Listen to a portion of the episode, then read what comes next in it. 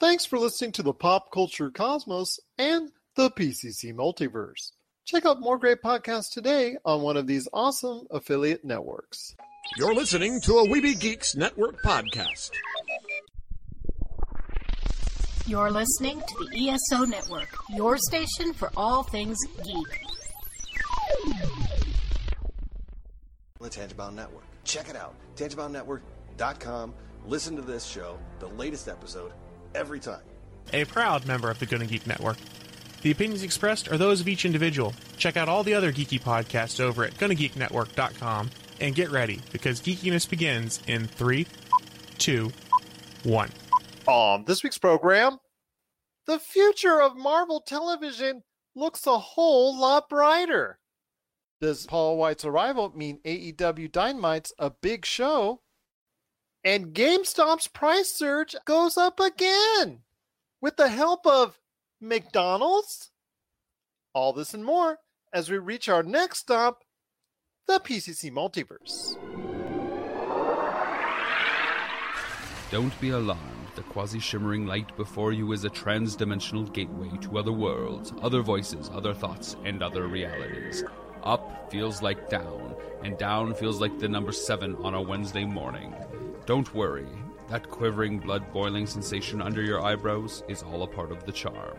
Welcome to the PCC Multiverse.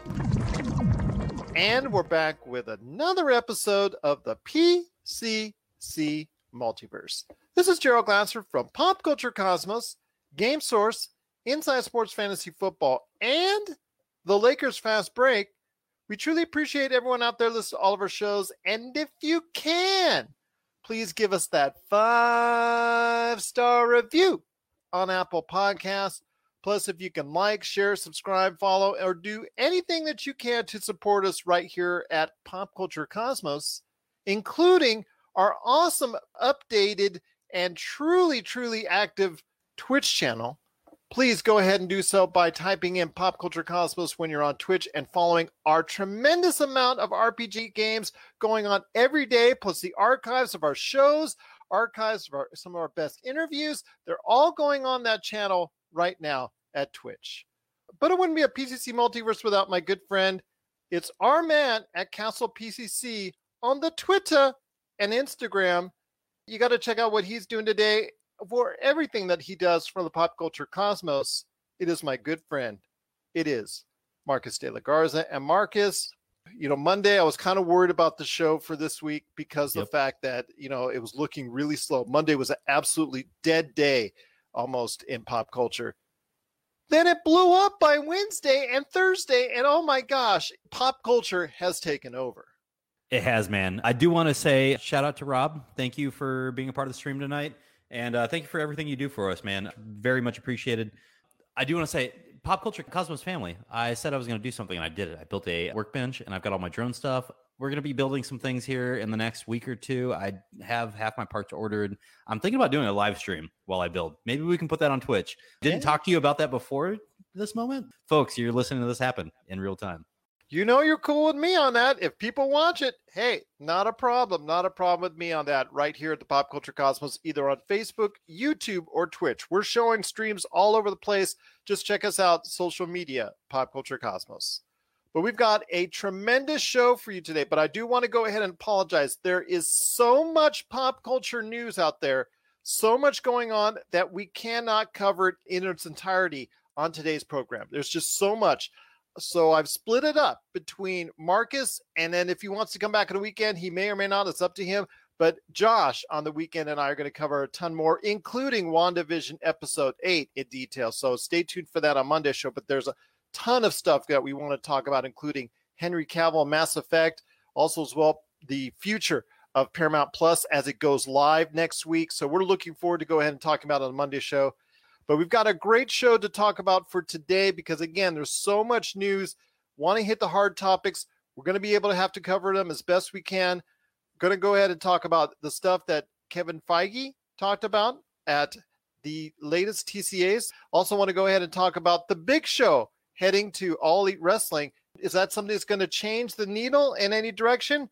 Most people say no. Some people say yes. So we'll talk about that coming up as well. Sony State of Play Any big announcements? There was one that caught our eye, so we'll talk mm-hmm. about that. The trailer came out for Disney Pixar's upcoming animated feature Luca. We'll talk about that. Netflix had one for Zack Snyder's other project, Army of the Dead. So we'll talk about that as well. Spider Man dropped its title finally after trolling us for a couple days on it. They did finally drop the title, No Way Home. So we'll quickly talk about that. GameStop's stock prices surged again, but this time was it over ice cream? Really? We'll talk about that on the program. Plus, also as well, Valheim success. I briefly want to give that a mention because we were going to devote a lot more time to it, but I briefly want to go ahead and talk about that on the back end of the show.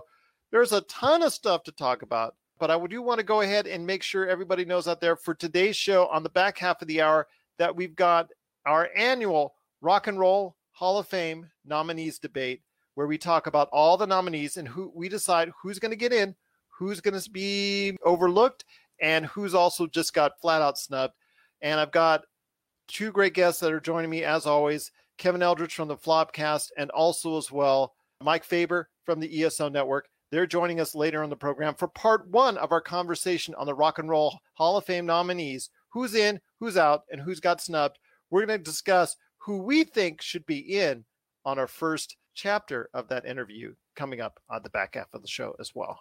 But before we go into Kevin Feige's comments, real quick, my friend, I want to ask you this McDonald's and Taco Bell, they're in the chicken sandwich wars now. They both introduced new chicken sandwiches that they're promoting like crazy. And these are two of the big guns, my friend, as far as in fast food here. Not only exactly, fast food wars continue, but not only here in the States, but all over the world.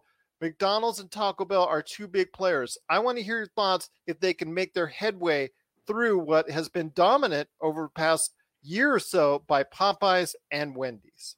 I remember literally a year ago, you were out there, stand like standing in line, waiting for a Popeyes chicken sandwich. I it was you were waiting what two hours, three hours almost. Uh, it was over an hour and a half in line actually to get it made. Yes, that was the, right at the beginning of the craze for Popeyes chicken. I was in the middle of it, and boy, is it good. Man, you have no problems just committing to these things. You know, you, you went hard at the McRib, you went hard at the chicken sandwich at Popeyes. Like the time commitment for both of those, I'm sure was great. And uh, you know, at this point, I just want to say I think it's a little bit too much there for Popeyes, or Popeyes has too much of a head start right now for everybody else to get in the game this late, dude. It, it's it really feels like unless you're gonna come with a, a, a great product, and I'm not saying that McDonald's and their three chicken sandwiches have given us aren't great products. I'm just saying that you know that Popeyes has a head start, man. Uh, that spicy chicken sandwich, or even the regular one, outstanding. We have the dividing line in our household. Jamie gets the spicy, I get the regular. I like to add my own hot sauce to it, but yeah, I, I think at this point Popeyes has the leg up, and I think they're going to continue killing it, along with Chick Fil A. Well, Chick Fil A, and I know that's blasphemy to some people. So Chick Fil A, it's okay. It's, it's blasphemy to me. Gerald. We're, we're yeah, fighting. Those are fighting sauce. words. Those are fighting it words. depends on the sauce. you know, Chick Fil A, if you just have it straight, it's just eh to me. It's just eh. okay. Eh. But you gotta okay. have, gotta put a lot of good stuff on it. So the, I'll, I'll, give you that. I'm gonna give you that. But I got 90 minutes for chicken. WTF? And the race is never over in fast food. No, none of this is over when it concerns fast food. So you're gonna keep on seeing these type of variations within the fast food wars and battles going on. So look out for that. And go ahead, let us know about your thoughts on who has the best chicken sandwich. Is it going to be someone like Wendy's, someone like Popeyes, or do you like the new contenders that's out there in Taco Bell and McDonald's? Let us know. Popculturecosmos at yahoo.com. Well, let's get down to business, my friend, because there's a lot to talk about on today's program, including Kevin Feige at the recent TCAs, the Television Critics Association, their annual conference where they talk about what's coming up. A lot of things get revealed. In fact, Paramount Plus revealed a ton of stuff that we're going to talk about on Monday. But before we do, I want to ask you this, my friend. Kevin Feige was there talking the future of Marvel and Marvel television there was one thing that really stood out to me, and that was the possibility of a lot of things that had been shelved, discontinued, canceled in the Netflix and also previous ABC world, like Agent Carter. Mm-hmm. He said there's a very slight possibility, but it is a possibility they could be brought back to life based on consumer demand. Yeah, I just want to go ahead and, and quote him directly here. He said, I think we probably could. I'm not sure. There's always rumors online about things reverting. Sometimes that's true, sometimes it's not. I'm not exactly sure the contracts, Feige said, referencing the story, but perhaps someday. So, I mean, he left the door open for us. I don't know if there's any immediate resumption here of some of these previous intellectual Outside properties. of Charlie Cox and Daredevil, who is most Yeah. likely going to be making an appearance in Spider-Man Three as uh, Charlie Cox, the lawyer, I do okay know. that, aren't you, though?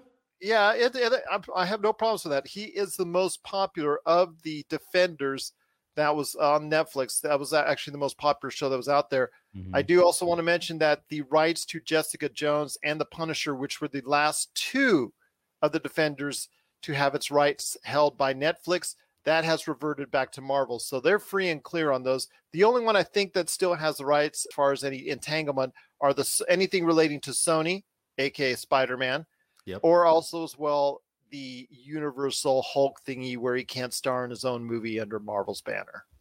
That one always blows my mind. I would love to take a deep dive into that together someday and really talk the nitty gritty on the that contract. But you know, just looking at the availability here, I think this is a great possibility here. You know, Marvel has some outstanding IP. When you look at what happened with Netflix, yes, we've had our gripes about it, and I think you and I have talked a load of mess about it at, at times. You know, when it comes to some of these TV shows, maybe not. I saw that look you just gave me.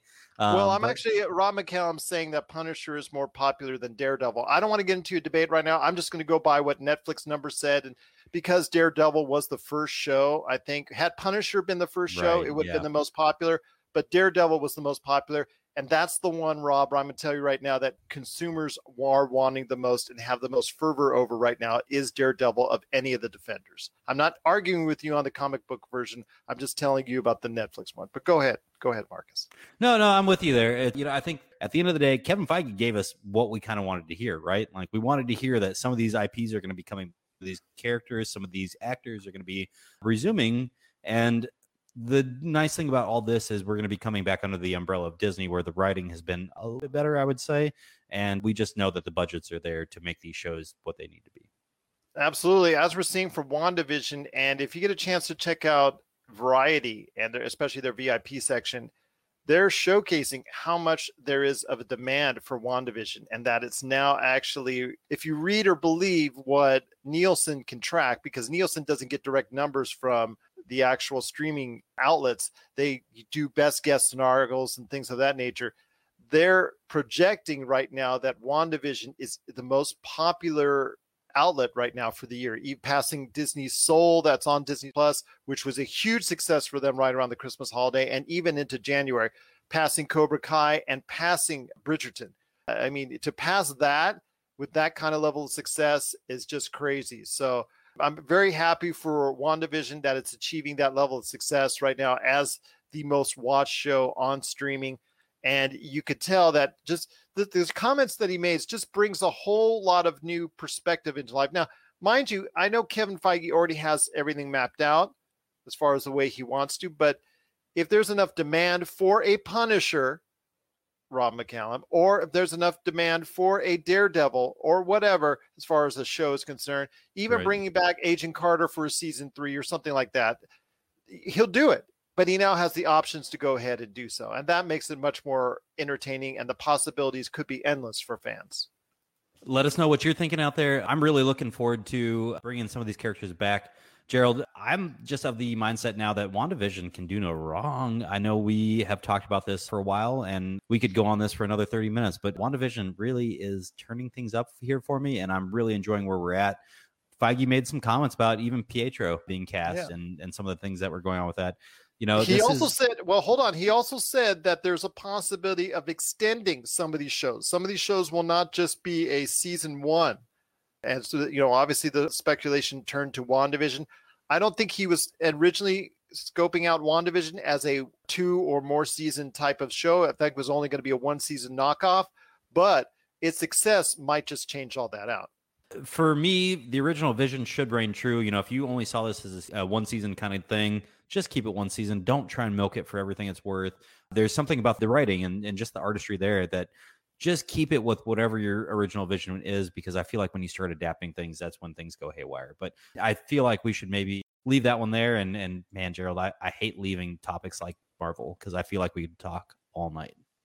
About Marvel, indeed. But Yeah. again, uh, there's Loki. That's been rumored to have a possibly a season two in the future. Falcon and the Winter Soldier. That could easily, I'm sure, continue that uh, if it's perceived well enough. That could easily have a season two. The what if shows that could also be a another possibility as well. So we're looking forward to it. I know Rob McCallum says he's not entirely enthused about WandaVision. He said it's solid, but it's not all that. It does lead into Doctor Strange. Yes, Doctor Strange 2. It does lead into Spider Man 3. It's going to have some elements there. But again, this could be a way for if people want it, they might just go ahead and now have that possibility. I mean, he's leaving the door open. He's smart enough to say, you know what, the door is not closed, that being Kevin Feige. And that's what I appreciate the fact that he's not closing any of these doors and saying outright no to anything at this point in time. Hey, I w- just want to say that I, I agree with Rob here. WandaVision is the lead into Doctor Strange, always has been. That's fine. Let it exist as a memorable two hero team up. Hey, man, I'm with you. Let's just end WandaVision at season one and let's start a new show and just give both those characters their own show. I'm not saying otherwise. I'm not disagreeing with you guys. I'm just saying it from the standpoint that Disney Plus might have other ideas. They like that viewership. They like that money. They like those subscriberships. They like the fact that they're now at or near or over 100 million subscribers at a much faster rate than any streaming service. So, WandaVision has been part of that early success in 2021. So, you know what? If that's what Disney Plus wants, Disney might ultimately just make the final decision on that. I'm not disagreeing, Rob. I didn't say I was disagreeing. Disney might have other ideas.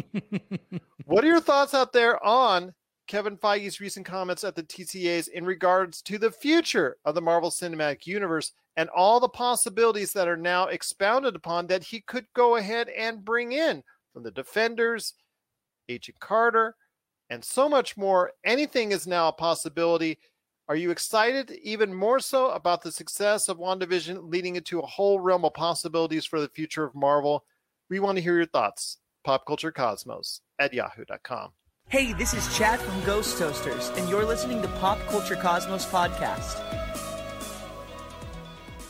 Check out what's been going on with the Pop Culture Cosmos Show and the PCC Multiverse. People are just losing their minds trying to consume Marvel products right now. And I don't blame them. This is some of the best entertainment you can get on TV and big screen right now. if something's going to be successful or not. They look at the mentions, they look at the likes, they look at the retweets and the tweets and the subtweets and the tweet tweets, and they look at all of that to say, okay, this is actually going to garner a lot of attention. Is it going to be enough though? I think the fish out of water syndrome might be enough for somebody like us because it's going to be hilarious to watch two stoner kids we saw barely make it through high school now live in a society that they fully don't understand because they've been stuck in a decade and never came out of it. Facebook stars, not ninja stars, okay? I know how some people take things literally. So don't throw ninja stars at us, but like the Facebook stars. Click on those. That's what we want. That's the Pop Culture Cosmos Show. And the PCC Multiverse. Catch our shows on Worldwide Radio seven days a week and wherever you get your podcasts.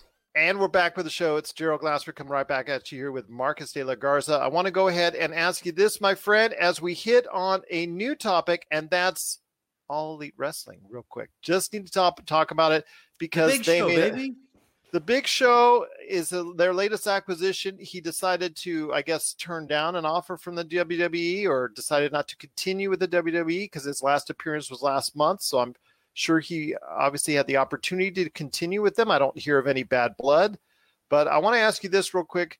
Is he a game changer? Is he someone that is going to get outside of maybe a big pop in ratings for a week or two? Is he someone that, even if he gets back into the ring, as he's talked about, is he going to be a game changer for all elite wrestling? You know, I don't know if he's going to be a game changer, but this is just indicative of their leadership right now. I mean, they they just keep stacking talent, and I know Big Show is not going to bring over a huge amount of people, but uh, just the fact that they keep getting great wrestlers should be enough to tell people that AEW is here to stay. Number one, number two, they're challenging for that title of number one wrestling show on the air week after week. You look at what Big Show's been doing. You know, he made his final appearance January 4th of 2021, right? But apparently they weren't able to come to any agreement when it comes to financial terms on his latest contract and so that's part of why he walked but we'll see what really comes out and over the next week or two you know how these things go you know he'll Well, announce it's, what the WWE perceives him as. I mean, he, the man's in his. i 40s, get that i, I get that You know what? You're, they're asking, what can he do? What can he do at this point in time? Right? I mean, how healthy is he? he yes, he's coming back into the ring, but is he going to be able to make a difference? Well, all right. So this speaks to AEW's game plan, right? Like, so you and I have talked about over the, the last, what, two or three months now about how AEW is looking at their legends, right? Their legends series and bringing in these older names and trying to be a guiding light. Maybe even a, uh, if you want to correlate it to something in football, bringing in a veteran presence in the locker room. You want to bring in somebody that knows uh, what's going on, been there before, can help be that guiding leadership for the entire stock. So when it comes to keeping their stable in check and keeping their talent on their toes, I think this is a great move bringing in the big show. This is somebody that's worked hard his entire life. I'm excited to see what comes of this. This is going to be a really good move for them. Well, you know, there, there's still going to be a lot to talk about here when there's upcoming great number of, of agreements that the WWE made. And obviously, their move to Peacock, uh, they're going to show WrestleMania exclusively on Peacock, Fastlane. Heard about it's going to be on Peacock and the WWE network, but you know how the WWE network is shifting over to the Peacock network. They've talked about also their deal that they just made for a lot of great biographies on the way with A and E. I mean, the possibilities are there for WWE to go ahead and build upon, uh, you know, their their recent rating slump. But you know, with with a Big Show, really, Big Show really wasn't part of their whole outfit at this point in time. He he hasn't wrestled in several months. He was in in the latter years of this previous decade. He wasn't really much of a factor for them. So I think this is a chance to get, for him to get a fresh start and see if he can still make a difference. Thousand percent agree with you there, Gerald. This is Big Show's coming out party part two. you know, this is him coming out and and really saying, "Hey, I'm here. I'm a wrestler, and I'm a force to be reckoned with." So let's see what happens. Let's see what happens indeed. But do you think the big show, i.e., Paul White, will be a big factor for AEW going forward? Do you think it will make them even more competitive with the WWE? We want to hear your thoughts. Popculturecosmos at yahoo.com. My friend, there's still so much more to talk about on today's program. The latest Spider Man name that's been given. All these home names have been thrown out there and tossed out there, and they were actually trolling a lot of people. I like the one that they trolled everyone on was Spider Man Home Depot. I like that one the best. But the one that ultimately did come to pass, and they did finally admit that it's going to be this way. This is the title that's going to remain. It is Spider Man No Way Home it's not the title that got me, but was right under it. And when they showed you the title and the graphic, they said specifically will be in theaters only this Christmas.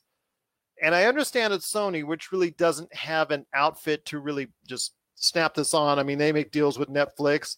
I don't think Crackle is ever going to be something more than just this No, little side yeah. pet project that they have, you know, that they've had forever now and I don't think that they're just going to go ahead and, and slap it on Disney Plus, uh, you know, as well, right there for you. So it is coming out to theaters exclusively this Christmas. But I want to hear your thoughts on Spider Man's new title in Spider Man 3 No Way Home.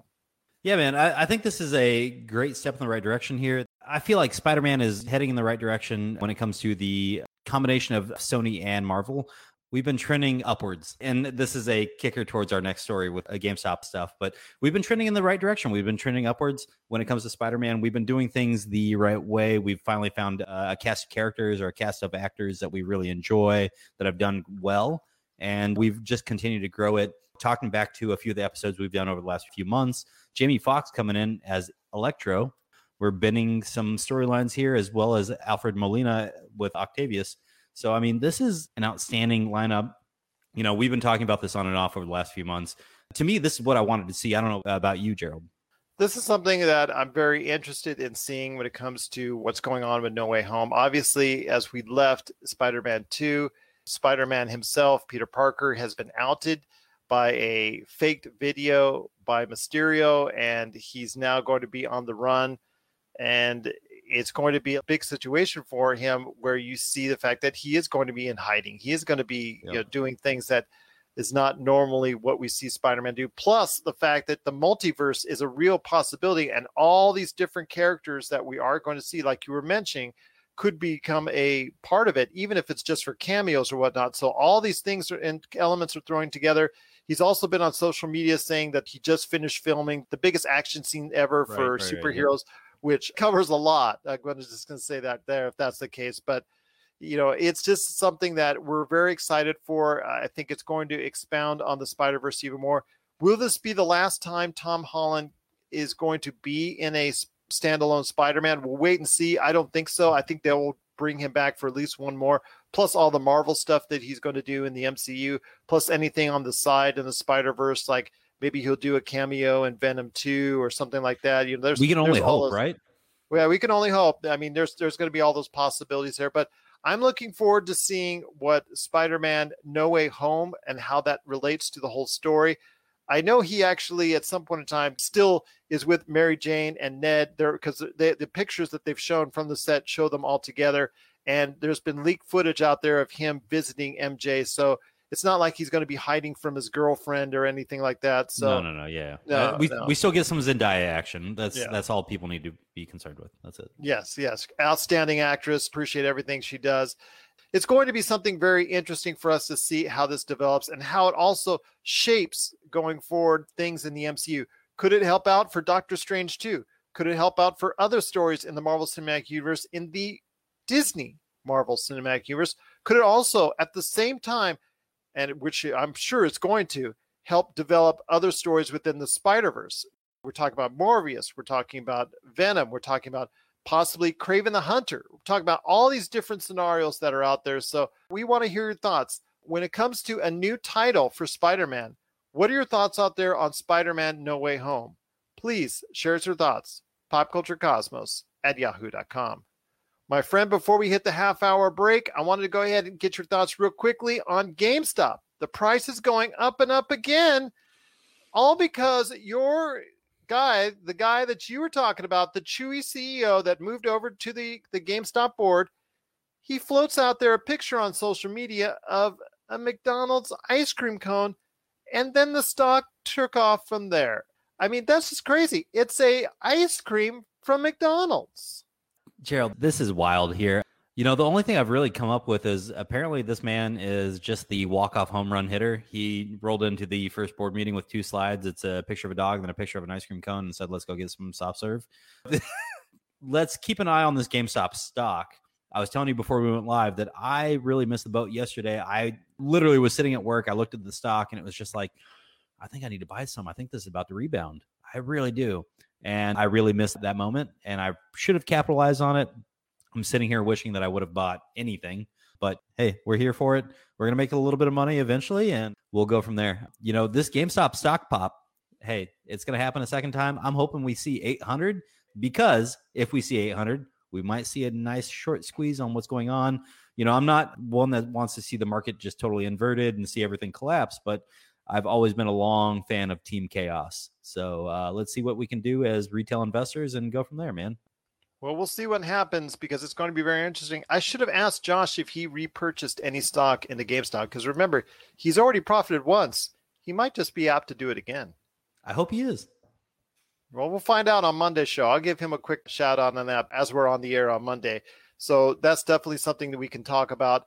Plus, uh, all the things that we're going to be talking about on Monday. There's just so much.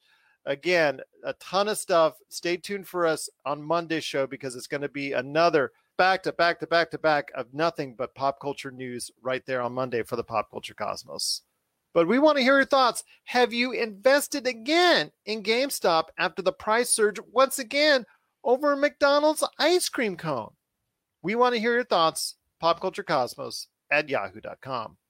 Well, coming up next, it's Mike Faber and also Kevin Eldridge. Mike Faber from the ESO Network and Kevin Eldridge from the Flopcast. They're back for another year of talking about everything going on with the Rock and Roll Hall of Fame nominees. Our first part of our conversation is going to be on today's show. That is going to be all about if we had to pick five who we think should be the next choices for the Rock and Roll Hall of Fame. That's coming up right after the break. This is the PCC Multiverse. Video Game Box Art The Stories Behind the Covers, in which we talk to the illustrators and artists who are responsible for gaming's most iconic images. Don't forget to check out Video Game Box Art The Stories Behind the Covers, celebrating gaming's most iconic images from the people who created them. This and many more from Rob McCallum Films.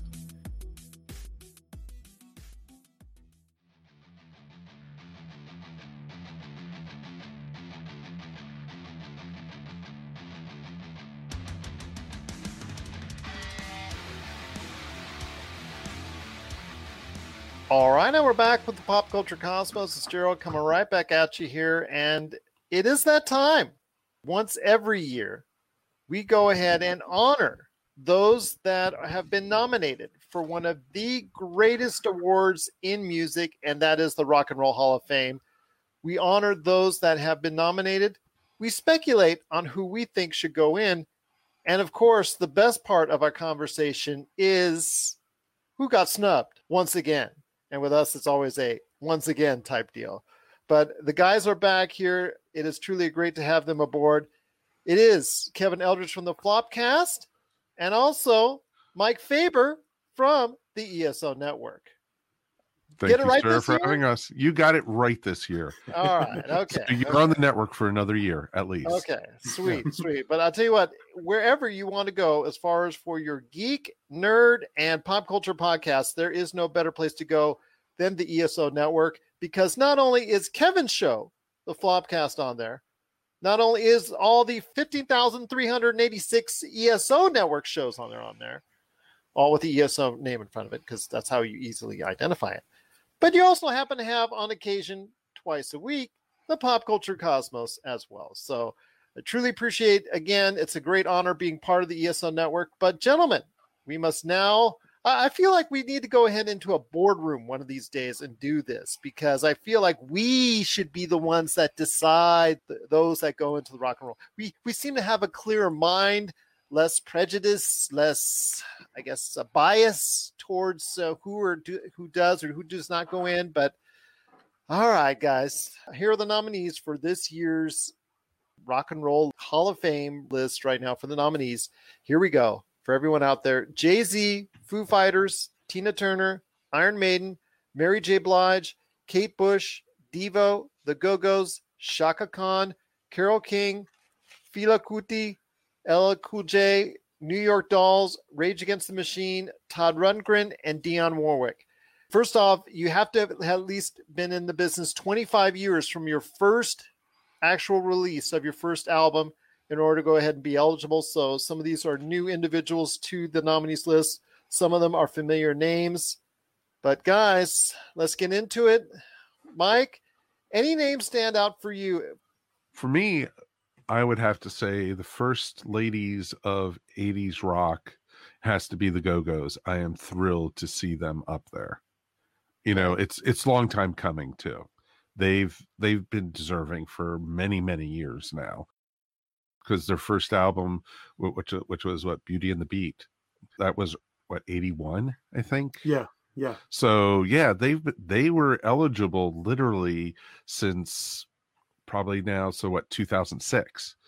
So yeah, it's surprising in 2021 they're just getting in for a nomination, and you know I'm definitely thinking they're going to be a first ballot shoe in.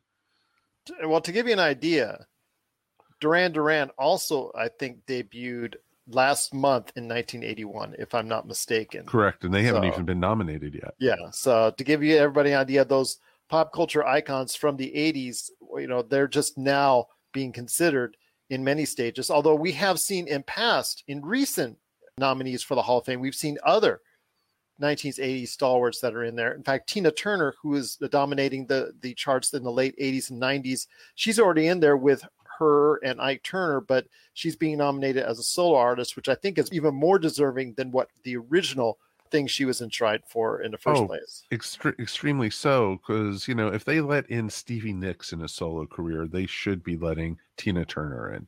Yeah. because you know Tina Turner had way more hits than Yes. Stevie Nicks ever did.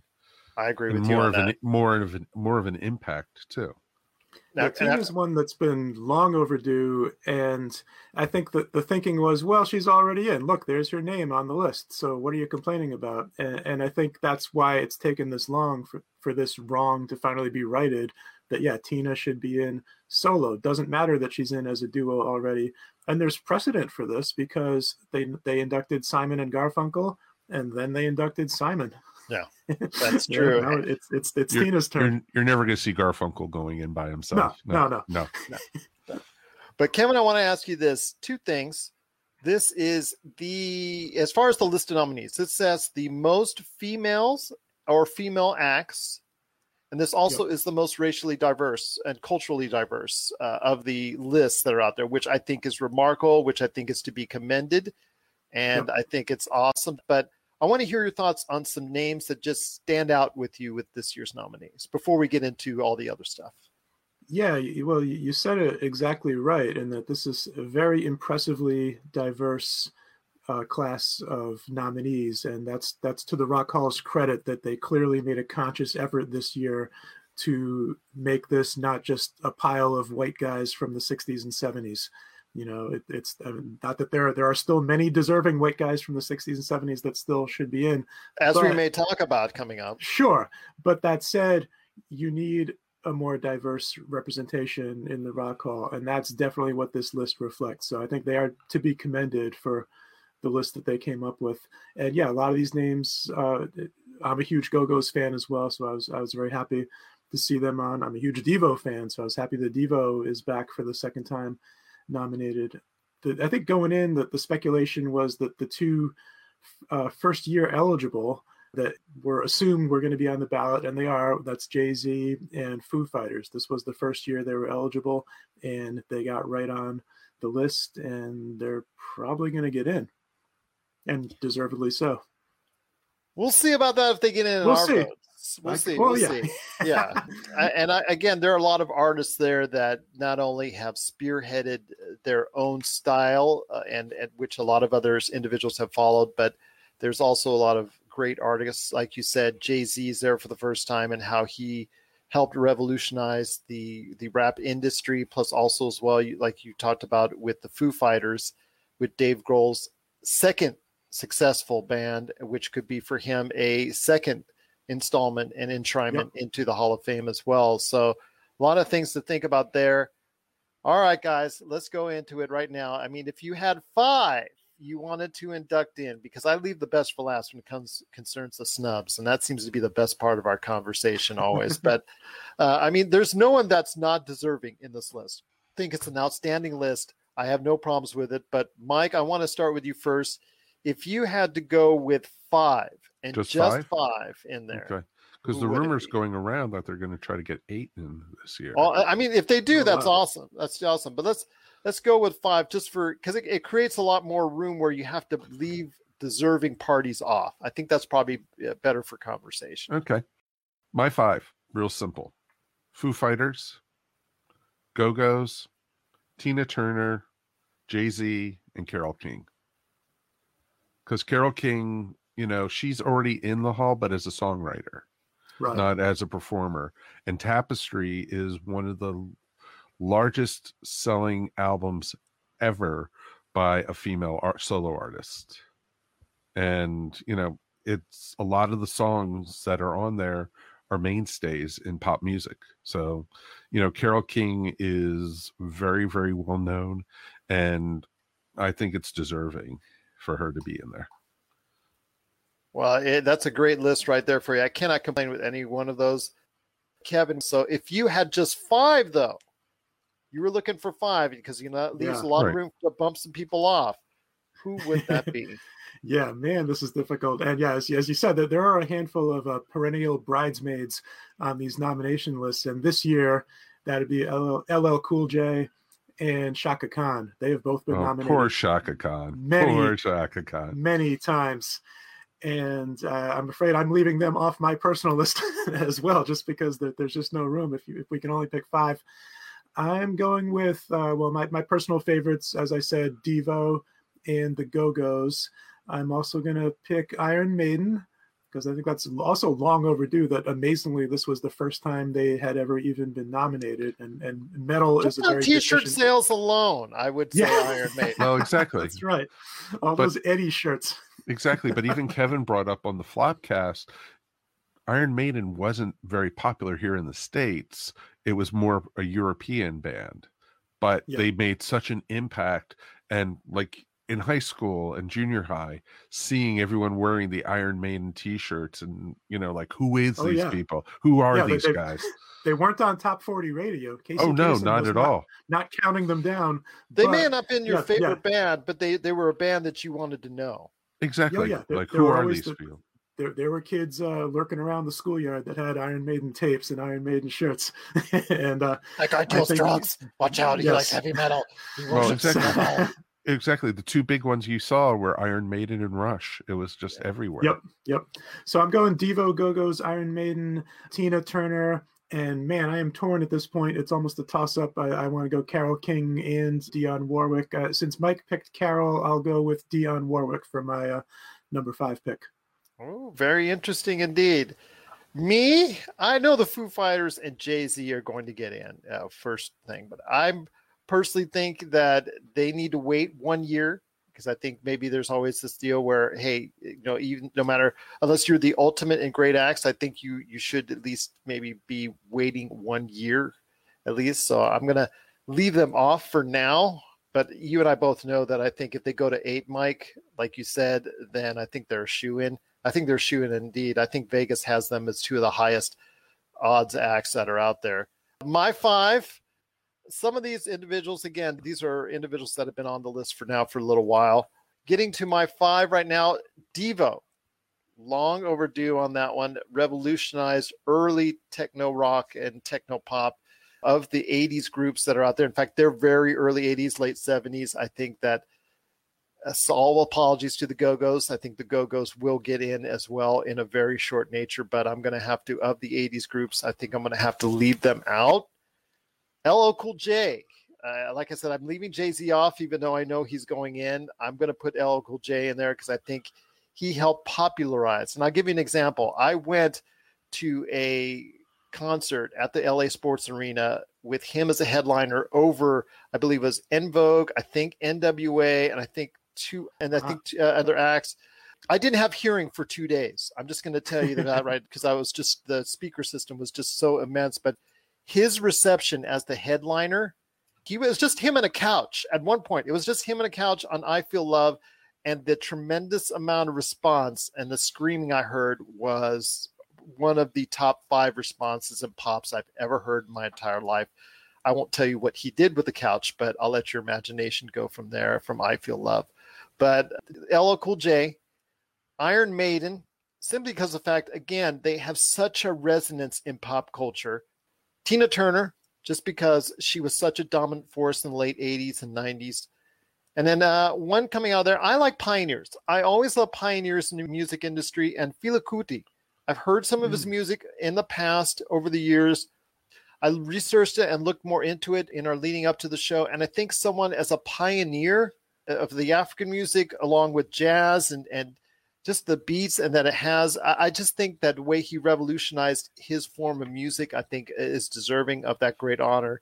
So those are the five I have. I mean, we can't go wrong with any of the acts that we, you know each and every year. I mean, there's no like, man, this guy. There's no way. There's there's no crash of the Rock and Roll Hall of Fames. I mean, you've pretty much earned it. If you threw Todd Rundgren in there, if you threw Chaka Khan, if you threw, you know, she's going to probably be nominated a couple more times before she gets in, and feel bad for her. Mary J. Blige. How can you go wrong with this list? But guys, before we head on out, I need you to go ahead and pitch why the Flopcast and the ESO Network are the places to go for everything geek. So I'm going to start with you, Kevin. Why should people check out your awesome Flopcast? Because I'm going to be flip flopping, as I say on the in the group there. I'm going to be flip flopping my way to the Flopcast. Yeah, well, thanks. Uh, yeah, my my podcast is called the Flopcast, and it is part of the ESO network, just like all of our shows. All three of us here on this call, and uh, the Flopcast is sort of I, I like to think the the comedy, the sillier corner of the ESO network. We tend to keep things uh, very light and goofy and a lot of pop culture discussion, especially nostalgia, a lot of 70s and 80s pop culture nostalgia based conversation around our show. And then we just drift into general weirdness from there. Uh, my, my co host Cornflake and I do a show every week. Actually, last week's show, which I think was episode 458, because we've been doing this a long time. And the subject last week was the Rock and Roll Hall of Fame. So you can hear a, a longer discussion that Cornflake and I had on the Flopcast on this very subject. Absolutely. Look forward to it wherever you type in the word Flopcast. It should be right there for you on all major podcast outlets. And of course, a great part of the ESO network, which Mike is going to explain to you right now why you're not listening to it already. Or maybe you are. Maybe you are listening to it. So if you are, thank you so much. But Mike, before we head on out, why should people check out the ESO network? ESO Network is a great network of podcasts. Right now, we're at 27 shows, anything from Star Wars to Marvel Comics to coffee drinking chicken folks. And of course, my show, which is the Earth Station One podcast. I also host the Earth Station Who podcast and also the Dragon Con report, which is now back.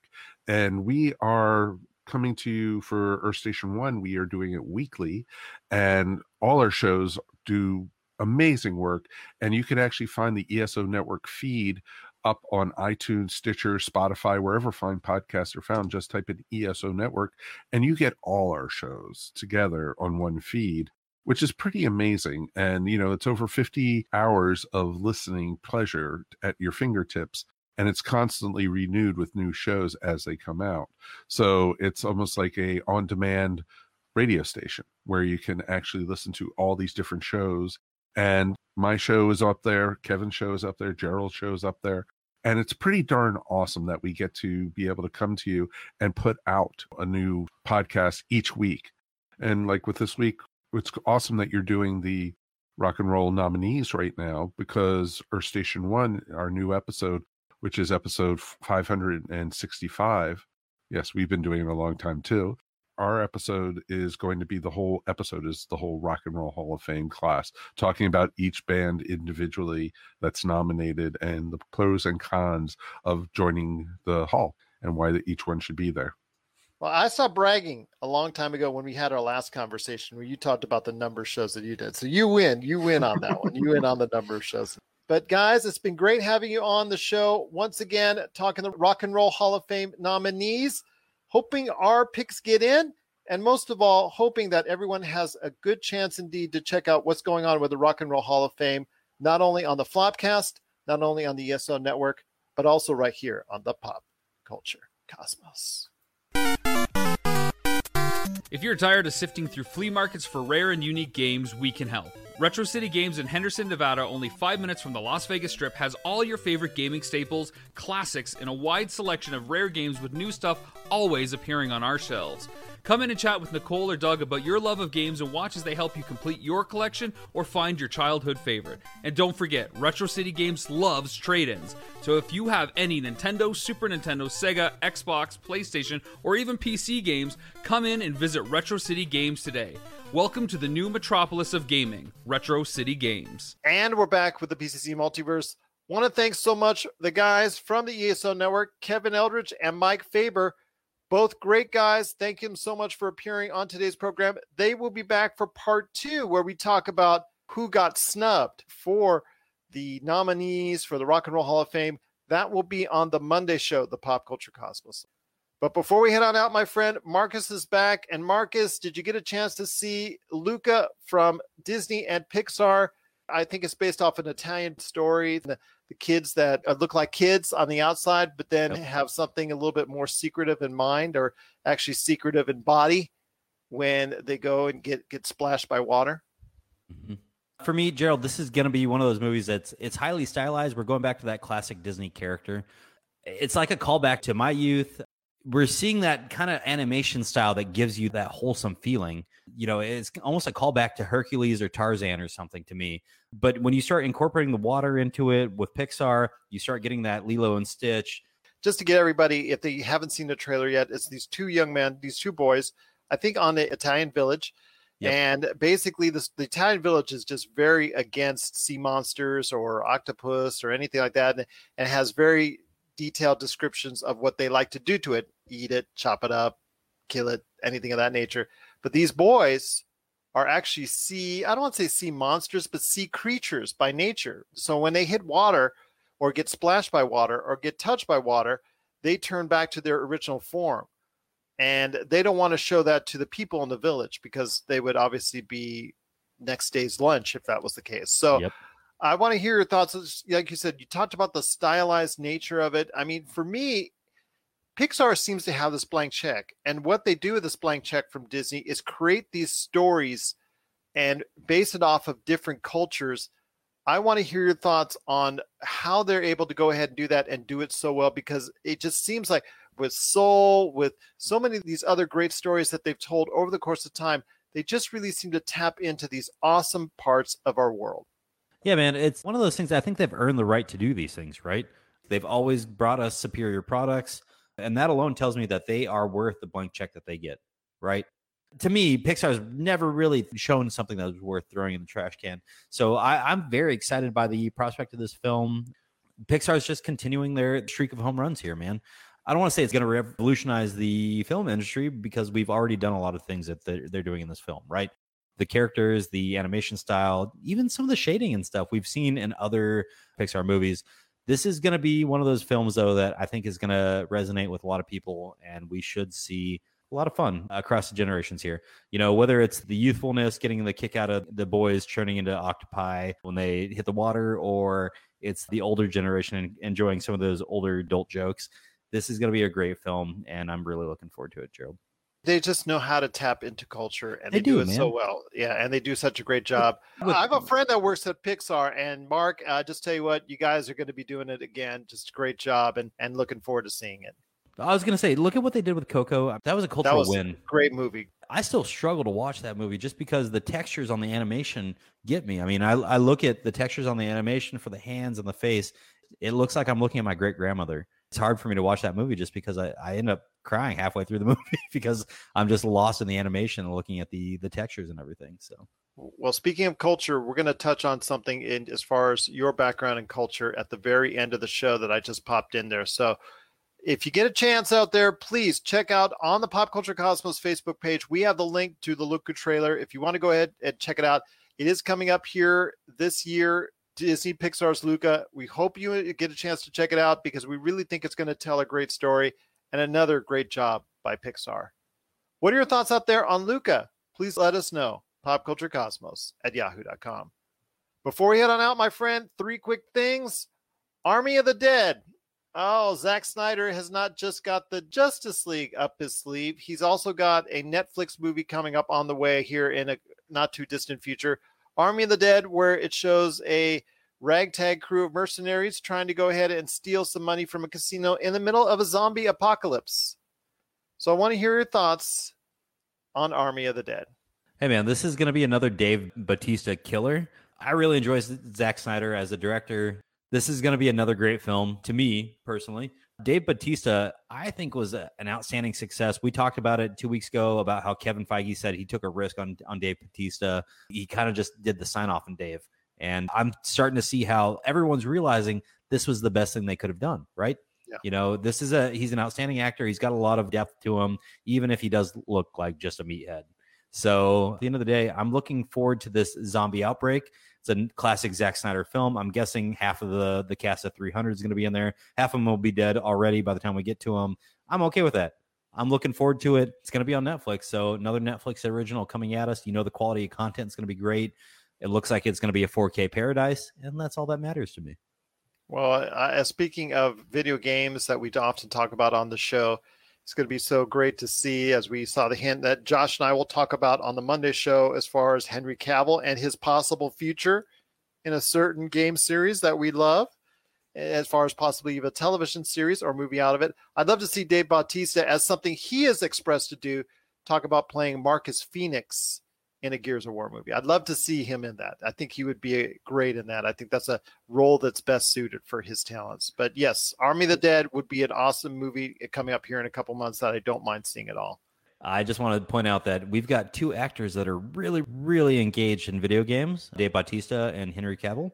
Yeah. And man, I'm really hoping that they drive the discussion here on what things should be looked at, you know, moving forward. Because Henry Cavill killed it with Witcher, I'm hoping he's going to kill it moving forward. And Dave Bautista, man, like it doesn't matter what he touches. I think he's outstanding, and, and I think he has the potential to become a big name alongside. Well, Henry not Cavill. everything he touched turns to gold. That movie he did with the kid, that's, that's he's a spy. The I kid's laughed spy, at that, man. I laughed at it. didn't do so well. uh, You know, didn't like it? box office. Yeah, uh, look. I, I admit it's not a great film. I laughed though, and that's all, All that matters all to me. I laughed. enough, You know, yeah, yeah, yeah. but yeah, he he should be fine, and he's now uh, one of the bigger names in Hollywood.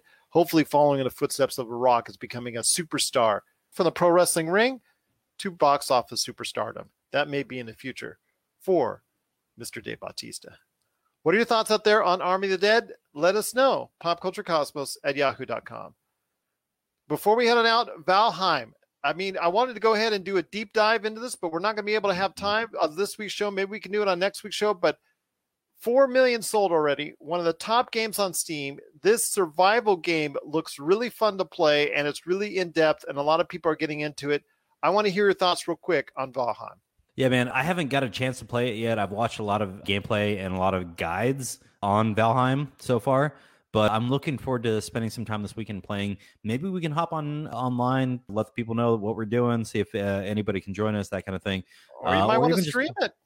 I might want to stream it, man. We've got a Twitch channel, and I Yeah. think our Twitch channel is waiting for some streams. So, Always.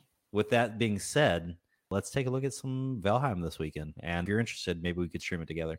We'll see if we can do that for you. But Valheim has been a big success, a game that was under the wire that came out to a lot of critical acclaim, but also a lot of interesting things for as far as survival aspect. But the way it approaches this genre is really something that is to be admired, and a lot of people are out there are really getting into Valheim.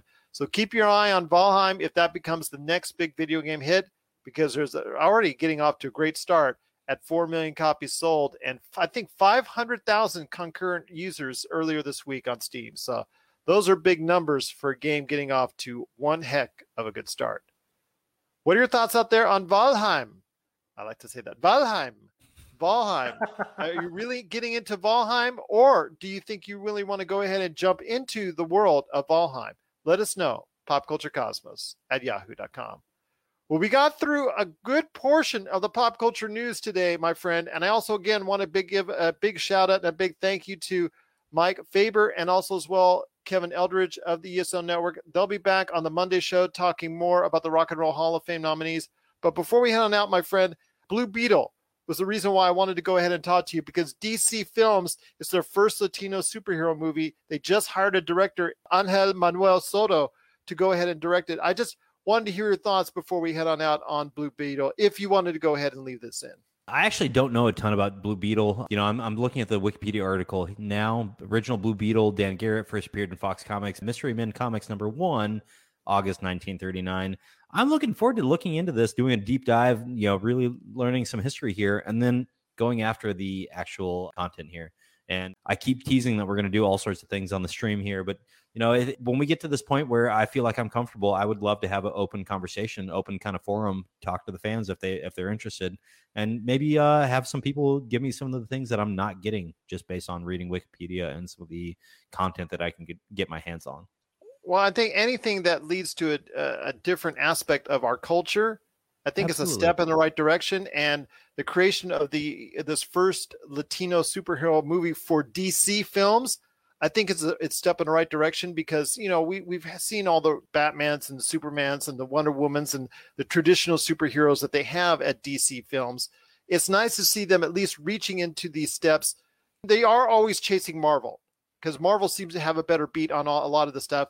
But as far as Latino culture, I think both of them, both Marvel and DC, could do a lot more. And at least this is a small step in the right direction. A thousand percent agree with you there, Gerald. You know, I, I love seeing Latino culture being pulled into pop culture, period. And I'm hoping that we have some great success here. And DC maybe is going to use this as a turning point for them. So Let's hope that's the case, my friend. But I'll tell you what, it's going to be great to hear if Blue Beetle will become a success for DC Films. What are your thoughts on the first Latino oriented superhero film for DC Films, Blue Beetle, that's now in production, got a director, and